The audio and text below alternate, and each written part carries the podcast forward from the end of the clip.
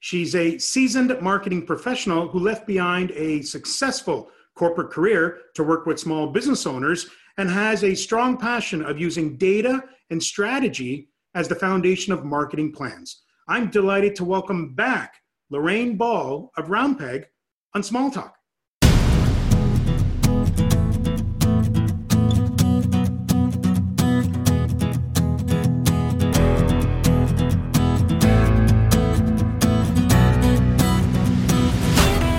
Lorraine Ball from Roundpeg, welcome back to Small Talk. It is so nice to be back. I always love hanging out with you.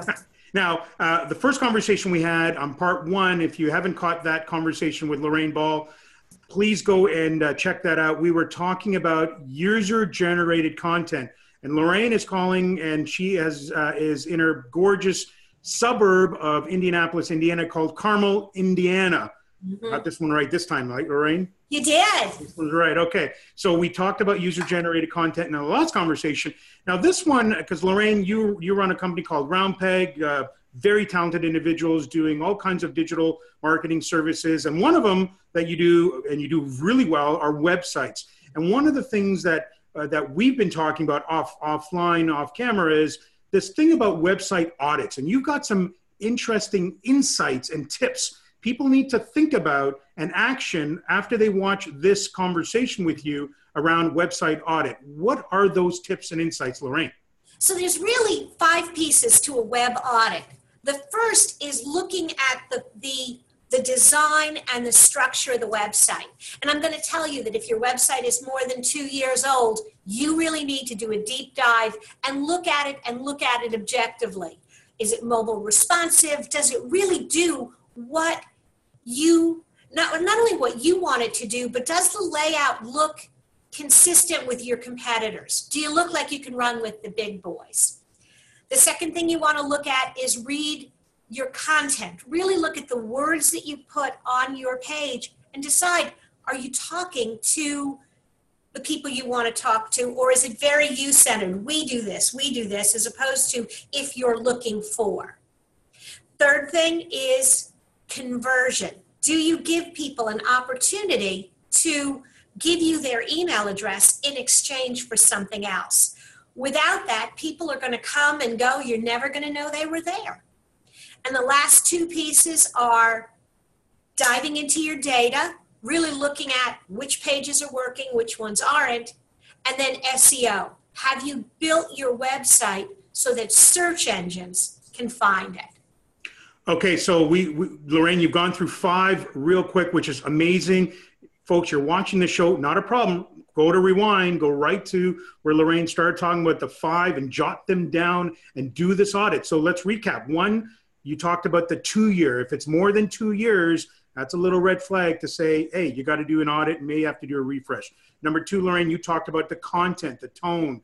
You talked about conversion, find opportunities to convert, to create some level of email community. You talked about data. So look at the data. What pages are working better than others, and why is that happening, and how do you take advantage of it? And the last one, Lorraine, remind me again. SEO, search SEO, engine optimization. Search engine optimization. That's all around for those who are try, still trying to figure out the SEO game. That's all about keywords and searchability and that that type of world. So please, this is a great opportunity for you folks watching the show. Go back go through those five that Lorraine just highlighted and go through that uh, in your website audit process. Question for you, uh, Lorraine, is when it comes to the websites, are you finding now they are really uh, they're really part of that business card mentality? It's just a known fact that you've got a website. It, you know, uh, I really thought by now. I mean, we've been doing we've been building WordPress websites for nine years. I really thought by now everybody had one. I'm amazed at how many businesses either don't have one or even worse, have one they have not updated in eight or nine years. And think about your own behavior. When you want to buy something, you go to a company website where your customers are doing the same thing.